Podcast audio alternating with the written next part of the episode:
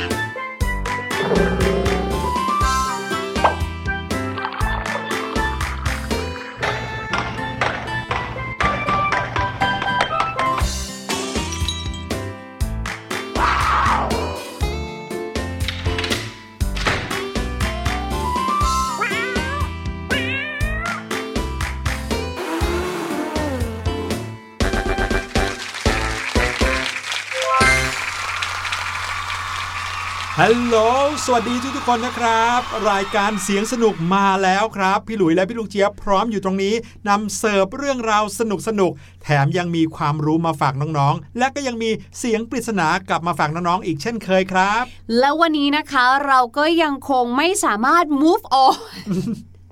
ไปจากเรื่องราวของการมีความสุขหรือว่าสถานที่ที่ช่วยให้เราเนี่ยสามารถปลดทุกข์ทิ้งทุกข์ของเราลงแม่น้ำไปซะ แต่ว่าเรายังไม่ได้คุยกันเลยว่า แล้ววิวัฒนาการหรือว่าการใช้ส้วมในประเทศไทยนั้น เกิดขึ้นตั้งแต่เมื่อไหร่อืมบอกเลยนะครับว่าเกิดขึ้นตั้งแต่ในสมัยที่ยังไม่เป็นประเทศไทยเลย แต่ว่าตอนนี้ไปฟังเสียงปริศนากันก่อนครับเสียงปริศนาในวันนี้เป็นเสียงของสัตว์ชนิดหนึ่งอีกแล้ว โอ้ยแหม่ช่วงนี้นี่พี่หลุยไปเที่ยวไหนมาคะเนี่ย ไปสวนป่าสัตว์อเมซอนมาเหรอคะสวนสัตว์ทิพย์ครับอ๋อพี่หลุยเอาเสียงของสัตว์ชนิดหนึ่งมาฝากน้องๆนะครับ บอกใบ้ให้ว่า เป็นเสียงที่ไม่เหมือนกับภาษาเขียน เหมือนเวลาที่เราจะพูดถึงเสียงร้องของหมูเงี้ยค่ะเราจะเขียนคำว่าอูดอูดอ่าใช่อะสัตว์ชนิดนี้ก็เหมือนกันครับ ลองไปฟังดูว่าเสียงนี้คือเสียงของสัตว์อะไรครับ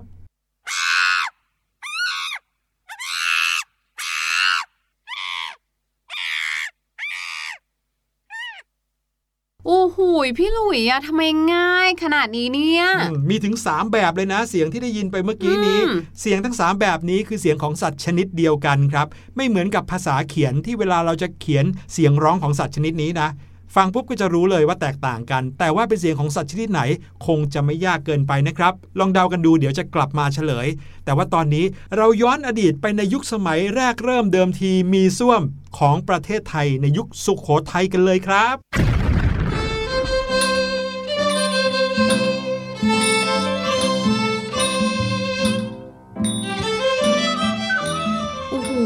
พี่หลุยคะย้อนกลับมาในยุคสมัยสุโขทัยแบบนี้แต่งตัวแบบนี้จะเข้าห้องน้ำห้องท่าเนี่ยจะสะดวกเหรอคะ ถ้าใช้กันในรั้วในวังก็เรียกสถานที่ที่เอาไว้ปลดทุกข์ไม่เหมือนกันกับชาวบ้านครับอืมหลักฐานเกี่ยวกับส้วมเนี่ยบอกกันไว้ว่าในสมัยสุขโขทัยเริ่มมีส้วม ซึ่งมีลักษณะเป็นหินนะครับ มีร่องที่เอาไว้รับการถ่ายเบาค่ะแล้วก็มีช่องรับการถ่ายหนักอยู่ตรงกลางอีกทีหนึ่งมีข้อมูลการใช้ส้วมในราชสำนักครับ ซึ่งมีศัพท์เฉพาะเรียกว่าที่ลงบังคน หรือว่าห้องบังคน อ๋อ นึกว่า ลงไปโดนบางคน ไม่ใช่ ไม่ใช่ครับ ชื่อเรียกอาจจะคล้ายๆ ห้องบรรทมนะครับโอ้ห้องบรรทมเนี่ยแปลว่าห้องนอน ใช่ค่ะ อย่าเรียกผิดเด็ดขาดนั่นะนครัน่ะบในสิยุคสมัยนั้น ห้องบางคนหรือว่าที่ลงบางคนนะครับ มีการถูกบันทึกเอาไว้ในจดหมายเหตุลาลูแบร์ครับซึ่งลาลูแบร์เป็นราชทูตฝรั่งเศสในสมัยสมเด็จพระนารายมหาราช ได้เขียนเล่าเอาไว้เมื่อปีพุทธศักราช 2231 นะครับ บอกว่า ในประเทศสยามถือกันว่าเป็นหน้าที่ที่มีเกียรติมาก ถ้าใครคนหนึ่งได้รับการแต่งตั้ง ให้มีหน้าที่เทโถพระบังคลมของพระบาทสมเด็จพระเจ้าอยู่หัวค่ะซึ่งจะต้องนำไปเทลงณสถานที่ที่กำหนดไว้เพื่อการนี้โดยเฉพาะอืมและมียามเฝ้าระวังรักษาอย่างกวดขันโอ้โหไม่ให้ผู้ใดอื่นกล้ำกลายเข้าไปได้ อาจเป็นเพราะความเชื่อถือโชคลางทางไสยศาสตร์ ซึ่งชาวสยามเชื่อว่าอาจจะมีผู้ที่ทำกริตยาคุณหมายถึงทางไสยศาสตร์นั่นเองทางคุณไสยใช่ครับ ได้จากสิ่งปฏิกูลที่ถ่ายออกมาจากร่างกายนั้น พูดง่าย ๆ ว่าอาจจะมีคนคิดร้ายต่อพระมหากษัตริย์ได้ค่ะด้วยการเอาสิ่งปฏิกูลของพระมหากษัตริย์อืมที่ถ่ายออกมาเนี่ยไปใช้ทำไสยศาสตอืร์มเพราะว่าเวลาที่เราดูหนังเกี่ยวกับเรื่องของไสยศาสตร์เนาะส่วนมากเขาก็จะแบบว่าแม้กระทั่งของฝรั่งอะพ่อมดแม่มดอย่างเงี้ยอืมเขาก็มักต้องเอาของที่เป็นมาจากร่างกายของคนคนนั้นอืมอะเส้นเส้นผมผบ้างมเล็บเหงื่ออะไรอย่างนี้เหงื่อน้ำตาอะไรอย่างเงี้ยค่ะเออก็เป็นไปได้นะคะคำว่าที่บางคนก็ใช้กันใน ราชสำนัก แต่ถ้าเป็นคนทั่วไปใช้คำว่า ไปทุ่ง ไปท่า ไปป่าสามคำนี้นะครับ หมายถึงการไปถ่ายทุกข์หรือว่าไปปลดทุกข์เหมือนกันนะครับ ซึ่งแสดงให้เห็นเลยว่าชาวบ้านในสมัยสุขโขทัยนั้น ไม่มีสถานที่เฉพาะสำหรับการขับถ่ายภายในบ้านของตัวเอง ก็จะไปถ่ายตามทุ่งหรือว่าป่าหรือว่าใกล้แหล่งน้ำนะครับ สำหรับพระสงฆ์แล้วนะคะ ในพระธรรมวินัยเนี่ยกำหนดไว้ว่าจะต้องมีสถานที่ขับถ่ายโดยเฉพาะเหมือนกันเลยนะคะ เรียกว่าเวทหรือว่าวัดจักกุดีค่ะ ก็จะมีลักษณะเป็นหลุมถ่ายนะคะ ก่อขึ้นมาด้วยอิฐหรือหิน หรือไม้กรุนั่นเองค่ะ เพื่อไม่ให้ขอบหลุมเนี่ยพังลงไปนะคะ แล้วก็จะมีเหมือนเป็นเขียงอะค่ะทำมาจากแผ่นหิน หรือแผ่นไม้รองเนี่ยค่ะปิดทับหลุมอีกทีหนึ่งเสร็จแล้วก็เจาะรูตรงกลางนะคะสำหรับถ่ายอุจจาระนั่นเองค่ะ หรือบางที่นะคะอาจจะมีฝาทำจากไม้ อิฐหรือหินค่ะ ถ้าเกิดว่าดีขึ้นมาหน่อยนะคะ ก็อาจจะมีเหมือนทำเป็นกำแพงอย่างเงี้ยค่ะ ล้อมเป็นผนังให้มิดชิดค่ะ นอกจากนี้นะคะยังมีคำว่า ฐาน ใช้เรียกส้วมของภิกษุสามเณรค่ะ โดยฐานในสมัยโบราณเนี่ยนะคะ เป็นเหมือนโรงเรือนค่ะ ถูกแยกออกไปต่างหากเลย ส่วนใหญ่เนี่ยก็จะไปอยู่นู่นเลยค่ะ ท้ายวัด เพื่อที่จะได้ไม่ส่งกลิ่นเหม็นเข้ามารบกวนคนที่อยู่ในวัดแบบกำลังบางทีนั่งสวดมนต์จะได้มีสมาธิอย่างเงี้ยครับลักษณะโรงเรือนเนี่ยนะคะ ก็จะมีใต้ถุนสูงโปร่งค่ะ เพื่อที่จะให้อากาศเนี่ยถ่ายเทได้สะดวก ส่วนด้านบนเนี่ยนะคะก็จะมีฝาปิดมิดชิดค่ะ มีฝาที่เป็นช่องระบายอากาศ แล้วก็มีช่องแสงนะคะ ให้แสงสามารถส่องเข้ามาได้ มีประตูปิดเปิดอย่างที่บอกค่ะเป็นโรงเรือนเนาะก็จะมีประตูปิดเปิดเรียบร้อยเลย พื้นนะคะจะปูด้วยไม้หรือบางทีอาจจะเป็นการเทปูนค่ะ มีร่องเอาไว้สำหรับถ่ายอุจจาระ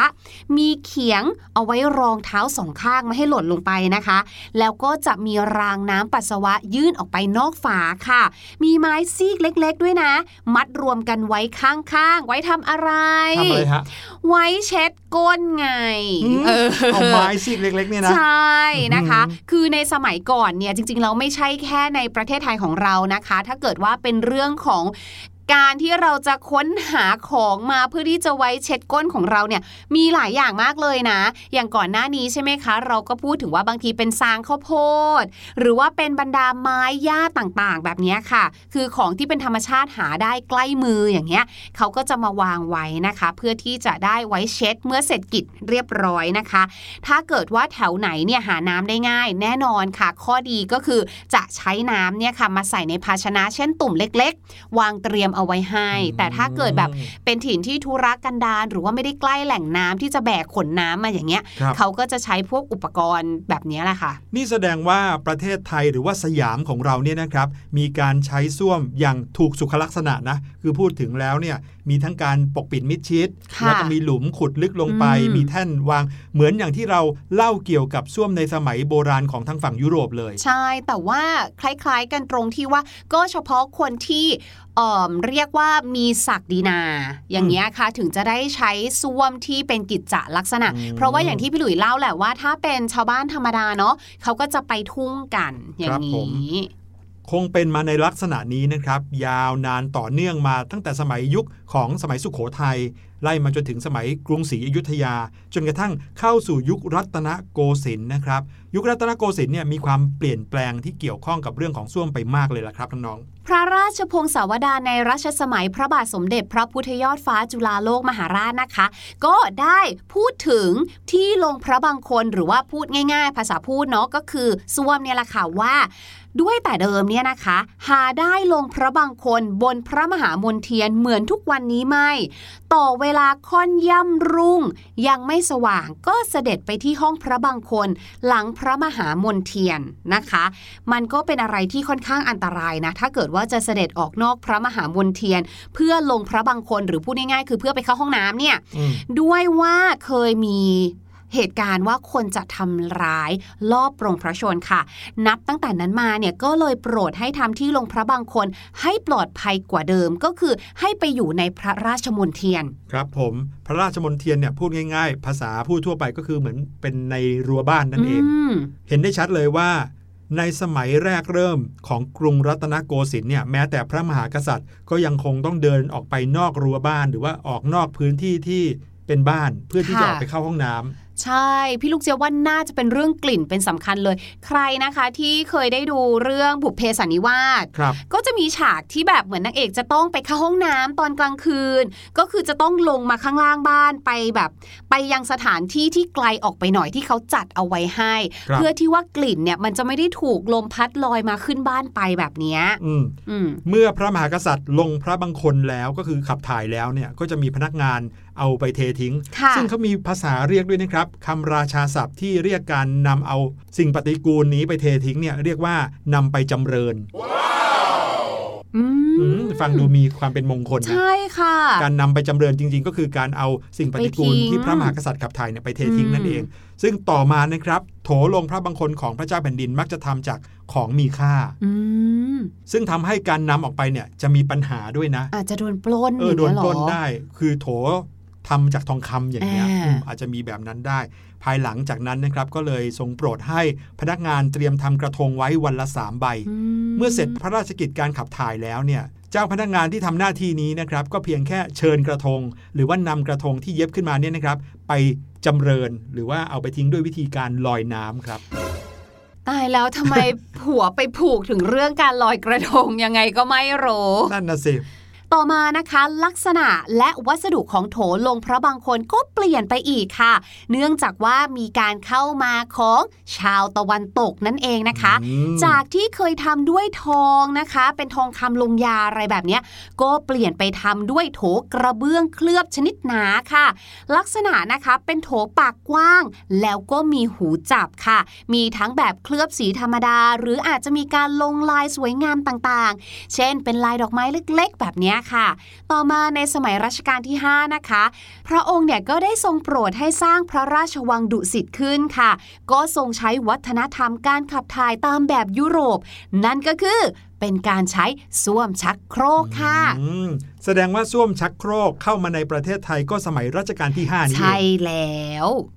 เรื่องราวของส้วมเนี่ยนะคะ พี่ลูกเจียบว่าของไทยจะคล้ายๆ กับของต่างประเทศนั่นแหละก็คือว่า แม้ว่ามันจะมีเรื่องของชักโครกเข้ามาแล้ว แต่ว่าสิ่งสิ่งนี้ค่ะ ก็ไม่ใช่สิ่งที่ทุกบ้านจะมีได้ครับนะคะ ในสมัยรัชกาลที่ 4 ถึงรัชกาลที่ 5 เลยในยุคนั้นเนี่ยนะคะ ประชาชนทั่วไปเนี่ยก็ยังไม่นิยมสร้างส้วมหรือว่ามีส้วมในบ้านของตัวเองนะครับแต่ว่าจะออกไปขับถ่ายนอกสถานที่ค่ะ ตามตรอกซอกซอย ถนนหนทางริมกำแพงวัดเออหรือว่าริมน้ำคูคลองต่างๆ ซึ่งแน่นอนประชากรในไทยของเราเนี่ยก็เยอะใช่ไหมคะ เอาแค่ในเมืองเมืองหนึ่งจังหวัดจังหวัดหนึ่งอย่างเงี้ย ทุกที่ต่างก็เกลื่อนกลาดเต็มไปด้วยกองอุจจาระอืมซึ่งนอกจากจะไม่น่าดูแล้ว กลิ่นก็ไม่โอเคแล้วนะคะ ก็ยังเป็นต้นเหตุของโรคระบาดตามมาด้วยค่ะครับเพราะว่ามันไม่ถูกต้องตามสุขอนามัยเลย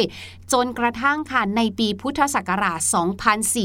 2440 ค่ะ หรือประมาณปลายรัชกาลที่ 5 ค่ะ ก็ได้มีการก่อตั้งกรมกรมหนึ่งขึ้น กรมนี้นะคะชื่อว่ากรมสุขาพิบาลค่ะ อืม คุ้นๆนะ สุขาพิบาลใช่เหมือนชื่อถนนเลย โอ้ และนี่เนี่ยแหละค่ะก็เป็นที่มาของคำว่าสุขาที่เราใช้กันนะคะ เขามีการสันนิษฐานกันค่ะว่า ด้วยชื่อของกรมสุขาพิบาลที่ก่อตั้งขึ้นในสมัยรัชกาลที่ 5 เนี่ยนะคะ ซึ่งการสะกดเนี่ย ถ้าพูดถึงสุขาทุกวันเนี้คือสอเสือสระอุ ขอไข่สระอาใช่ไหมคะครับแต่ในสมัยก่อนนะคะคำว่าสุขาหรือว่ากรมสุขาพิบาลเนี่ยสะกดด้วยสอสาราสอสาราสระอุขอไข่สระอาค่ะ แล้วเขาก็มีการเรียกกันสั้นๆนะคะ จากกรมสุขาพิบาลก็เป็นกรมสุขา ซึ่งมีความหมายว่า การบำรุงรักษาความสุขค่ะอืมโอ้และเขาก็บอกว่าต่อมานะคะก็มีการเปลี่ยนคำเขียนค่ะ เป็นสุขาพิบาลเหมือนอย่างทุกวันนี้ก็คือเป็นสอเสือสระอุขอไข่สระอาค่ะ ดังนั้นนะคะ ห้องสุขาพิบาลหรือที่เราเรียกกันอย่างสั้นๆ ว่าห้องสุขาเนี่ยมีความหมายว่า ห้องที่สร้างโดยสุขาพิบาลก็คือกรมสุขาพิบาลครับ สำหรับถ่ายอุจจาระและปัสสาวะค่ะ อืมเพื่อบำรุงความสุขนะ ถูกต้อง คือแบบเออไม่ได้หมายถึงอย่างที่เราเข้าใจทุกวันนี้ที่เราพูดกันเล่นๆเนาะว่า ห้องสุขาคือห้องที่แบบเข้าไปปลดทุกข์แล้วมีความสุข อืม แต่หมายถึงว่าห้องที่สร้างโดยกรมสุขาพิบาลต่างหากล่ะคะ ครับผมกรมสุขาพิบาลเริ่มต้นขึ้นในยุคปลายรัชสมัยของรัชกาลที่ 5 เนาะอืมซึ่งเอาแล้วถนนสุขาพิบาลล่ะครับ พี่หลุยว่าน่าจะเป็นถนนเส้นที่เคยมีกรมสุขาพิบาลตั้งอยู่หรือเปล่า อาจจะอย่างนั้นนะเพราะว่ามีหลายสุขาพิบาลมากเลยอะอืมสุขาพิบาลหนึ่งสองสามใช่ไหมเอออันนี้เดี๋ยวคงต้องไปหาข้อมูลกันมาอีกทีนะครับอืมแต่ว่ากรมสุขาพิบาลเนี่ยก่อตั้งในปีพุทธศักราช 2440 ครับ ก็อย่างที่พี่ลูกเจี๊ยบเล่าให้ฟังว่า มีการดำเนินการจัดตั้งส้วมขึ้นมาหลายแห่งอืมจนเรียกได้ว่าเป็นส้วมสาธารณะ ใช่อ่าแล้วส้วมสาธารณะของเขาเนี่ยนะคะ ก็คือมิดชิดด้วยนะ เพราะว่ามีการกั้นแบ่งเป็นห้องห้องๆค่ะอืมมีห้องประมาณแบบ 5-6 ห้องเลยนะ เป็นห้องแถวไม้ยาวเลยค่ะครับแล้วก็มักจะตั้งอยู่บนถนนสายสำคัญค่ะ ซึ่งแบบเหมือนเป็นย่านการค้าที่ผู้คนไปช้อปปิ้งหรือว่าอยู่กันอย่างคับข้างอืมเช่นเอ่อถนนเจริญกรุง ถนนบำรุงเมืองแบบเนี้ยค่ะครับรวมไปถึงตามชุมชนวัดด้วย เพราะว่าก็จะมีคนอยู่เยอะเป็นชุมชนจริงๆอะนะคะ ก็เพื่อไม่ให้เกิดกลิ่น แล้วก็อืมจะได้ไม่เป็นภาพที่อุจจาตาแบบเนี้ยก็สร้างให้มันเป็นเรื่องเป็นราวไปเลย ถามว่าในยุคสมัยนั้นเขาเปลี่ยนพฤติกรรมผู้คนจากที่เคยไปขับถ่ายตามที่ต่างๆ ตามริมกำแพงเมืองตามถนนหนทางให้เปลี่ยนมาขับถ่ายในห้องสุขา หรือว่าห้องที่เป็นส้วมสาธารณะได้ยังไง คือทางการในยุคสมัยของปลายรัชกาลที่5เนี่ยไม่ใช่เพียงแค่สร้างส้วมขึ้นมาให้ประชาชนใช้เท่านั้นนะครับ แต่เขายังได้มีการออกกฎหมายด้วยครับ เป็นราชกำหนดสุขาพิบาลกรุงเทพค่ะปีพุทธศักราช 2440 ครับซึ่งพระราชกำหนดนี้นะครับมีผลบังคับให้ทุกคนต้องขับถ่ายในส้วมอืมห้ามไปขับถ่ายตามที่สาธารณะอื่นค่ะๆถ้าเจอปุ๊บโดนตำรวจจับเลย ตายละ น่ากลัวมากเลยกำลังนั่งขับถ่ายอยู่ริมรั้วอย่างเงี้ยตำรวจมาเห็นปุ๊บเป่าปี๊ดเป่าปิดปิดปิดปิดวิ่งหนีเลยอย่างเงี้ย ใช่ แต่ก็ดีนะครับมีการบังคับให้ไปใช้ห้องส้วม แล้วก็เขามีการ และเขาก็มีการสร้างห้องส้วมเพื่อรองรับการขับถ่ายของผู้คนด้วย อืมแล้วพอมีกฎหมายนี้เนี่ยแหละค่ะ คนอาจจะเริ่มรู้สึกว่าโอ๊ย ถ้ามันจะต้องเป็นแบบนี้เนี่ย เราถึงขั้นต้องเดินทางไปข้างนอกเพื่อไปใช้ส้วมสาธารณะเนี่ย มันก็ลำบากเหมือนกันนะ ครับ เกิดแบบว่าปวดขึ้นมากระทันหันเพิ่งจะกินแบบว่าส้มตำมาเลยอย่างเงี้ย อืม ก็เลยค่ะเริ่มมีการสร้างส้วมในบ้านหรือที่เรียกว่าห้องน้ำนั่นเองค่ะ อืม ที่มาที่ไปเป็นอย่างนี้นี่เองนะครับสำหรับใครที่ยังไม่มีทุนทรัพย์ในการที่จะสร้างห้องน้ำหรือว่าห้องส้วมในบ้านตัวเองเนี่ยเขาก็จะไปอาศัยเข้าที่ไหนรู้ไหมฮะเข้าที่วัดครับอืมเพราะว่าจากกฎหมายที่ถูกตราขึ้นมาเนี่ยก็ทำให้วัดทุกวัด จะต้องมีการสร้างห้องส้วมแบบนี้ขึ้นมาเหมือนกันทำเป็นห้องแถวเรียงกัน จนกระทั่งถึงทุกวันนี้เนี่ยถ้าน้องๆไปวัดนะครับ และต้องไปใช้ห้องน้ำที่วัด น้องๆก็จะเห็นรูปแบบของการทำห้องน้ำวัดยังเป็นรูปแบบนี้อยู่อืมคือทำเป็นห้องแถวเรียงกันหลายห้องใช่แล้วก็แบ่งซอยเป็นห้องเล็ก ๆ ในนั้นก็จะมีสุขภัณฑ์หรือว่าส้วมเนี่ยตั้งอยู่ แต่ว่าอย่างที่เราพอจะเดากันออกนะครับว่า การสร้างส้วมในยุคสมัยแรกๆเนี่ยก็ต้องสร้างตามทุนทรัพย์เนาะใครมีเงินก็อาจจะเอาส้วมชักโครกที่นำเข้าจากต่างประเทศ มาตั้งไว้ในบ้านได้ โดยเฉพาะอย่างยิ่งในบ้านของบรรดา ผู้ที่มีตำแหน่งเจ้าขุนมูลนายต่างๆ แต่สำหรับชาวบ้านทั่วไป ถึงแม้ว่าจะสร้างในบ้านหรือว่าในรั้วบ้านก็ตาม ก็ยังคงเป็นการขุดหลุมอยู่นะครับ เพียงแต่ว่ามีการป้องกันไม่ให้มีกลิ่นออกมารบกวน แล้วก็มีการสร้างตัวเรือน ครอบคลุมส้วมเอาไว้ มีทั้งแบบที่ใช้เป็นหลุมแห้ง หลุมเปียก บนปากหลุมก็ใช้ไม้พาดเหยียบเวลาถ่ายแบบนี้นะฮะ จนกระทั่งถึงปีพุทธศักราช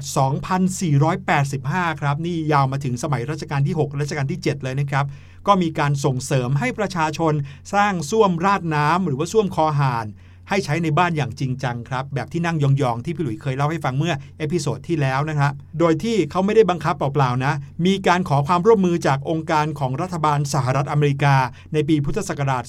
2503 ด้วย บอกว่าช่วยมาสร้างส้วมที่มีสุขลักษณะที่ดีที่ถูกต้องให้กับประชาชนชาวสยามด้วยนะครับ ซึ่งพี่ลูกเจี๊ยบว่าเป็นอะไรที่ดีมากๆเลยนะคะ เพราะว่าเรื่องสำคัญที่เราจะต้องกังวลกันก็คือ เรื่องของเชื้อโรคหรือการแพร่ของเชื้อโรคอะที่มันมากับบรรดาของเสียที่ออกจากอืมร่างกายของเรานะคะ ดังนั้นเรื่องนี้ก็คือช่วยเราเอาไว้ได้มากจริง ๆ เลยค่ะ เอาล่ะ เราจบกันเถอะเรื่องราวของของเสียอะไรอย่างนี้สอนะงคะตอนเต็มๆกับเรื่องราวของส้วมนะครัถูบกต้องค่ะ เพราะฉะนั้นตอนนี้นะคะ ให้น้องๆเนี่ยนะคะ ไปพักทำใจให้สบาย กับเพลงที่พี่ลูกเจี๊ยบและพี่หลุยนำมาฝากกันดีกว่าค่ะ แล้วเดี๋ยวช่วงหน้านะคะ พี่ลูกเจี๊ยบมีเรื่องราวคำศัพท์ที่สนุกสนานและน่าสนใจมาฝากกันอย่างแน่นอนค่ะ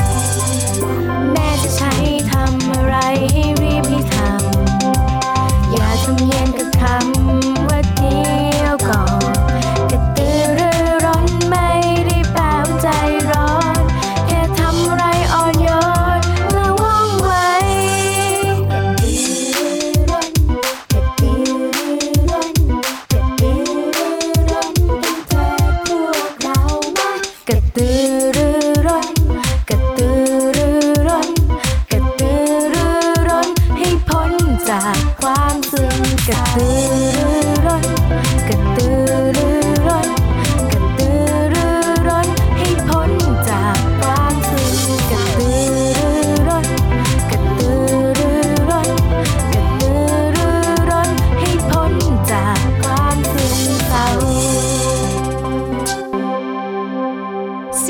จะทำให้เรากระตือรือร้นได้เนี่ยนะคะ พี่ลูกเจี๊ยบนึกถึงน้ำตาลค่ะ เพราะเคยได้ยินว่าเวลาที่เรากินน้ำตาลเข้าไปเนี่ยนะคะ ร่างกายของเราเหมือนจะมีพลังงานแล้วก็ตื่นตัวค่ะ แล้วน้ำตาลจะมาจากไหนได้ล่ะคะถ้าไม่ใช่ขนมอร่อยอร่อยค่ะ วันนี้นะคะพี่ลูกเจี๊ยบเนี่ยก็เลยอยากจะนำเรื่องราวสำนวนภาษาอังกฤษที่เกี่ยวข้องกับของกินหรือว่าของหวานมาฝากกันค่ะกับ sell something like hot cakes โอ้โหขายดีเป็นเทน้ำเทท่าเชียวอื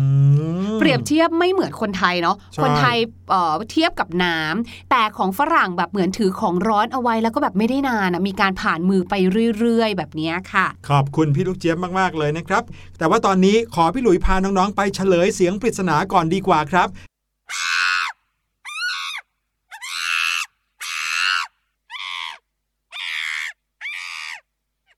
นั่นก็คือเสียงของเจ้าลิงนั่นเองครับ วันนี้รายการเสียงสนุกหมดเวลาลงแล้วนะครับ อย่าลืมติดตามกันนะครับ ทางไทย PBS Podcast วันนี้ลาไปแล้ว สวัสดีครับ สวัสดีค่ะ สบัดจินตนาการ สนุกกับเสียง เสริมสร้างความรู้